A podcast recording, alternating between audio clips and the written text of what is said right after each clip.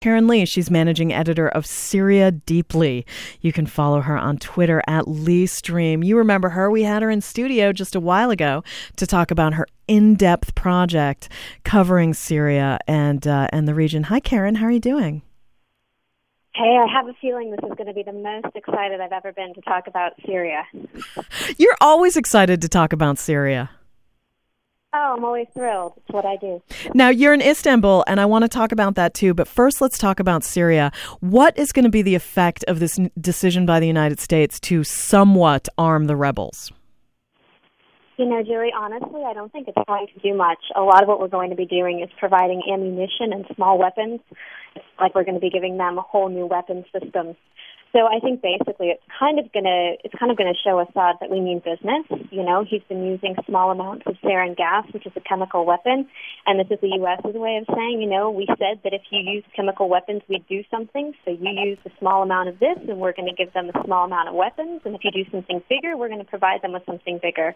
And I think that's really more the point than affecting anything on the battlefield. What is the situation in Syria right now? The situation in Syria is that it's quickly delving into this kind of sectarian conflict that seems to be getting worse almost by the day. I think I hear something new coming out every day that makes me put my head in my hands and just kind of shake my head and wonder how we're ever going to get out of it. Um, basically, you know, Assad is making a lot of gains. A lot of people now are thinking he could win. Um, maybe six months ago, the rebels were make some pretty serious surges on the ground and now Assad's been making these crucial victories. He just won in Qusair with the help of Hezbollah. He's won in Homs, which is a pretty besieged city in a very strategic location.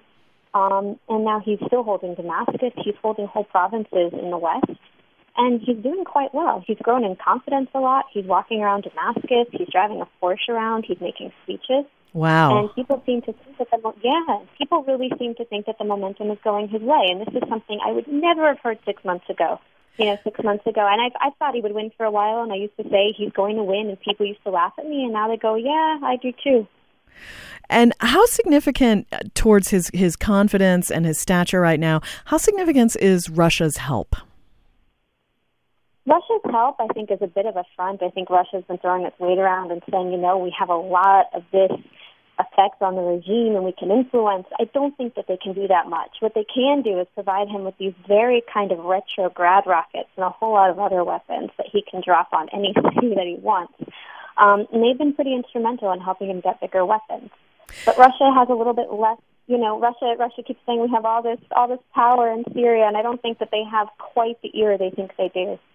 And the opposition seems uh, quite fragmented very fragmented. This is the problem. I mean, it's basically a leaderless revolution. You've got the National Coalition, which is technically the umbrella group, which met in Istanbul earlier in the month and kind of this three day conference dissolved into this infighting and fragmentation, and it was a big national joke. Um, and then the Free Syrian Army is kind of splintered. There's all these splinter groups where rebels are doing pretty bad things and stealing food from civilians and people are really losing a lot of faith with the opposition in Syria, and that's a big, big part of the problem because they're saying, well, you know, I didn't like Assad, but at least with Assad I could go get bread, and there wasn't a bomb dropping on my head, so maybe we should just support him now again. And the tide has really started to turn. Do you think, uh, do you, Karen, do you believe that Assad uh, now has the advantage?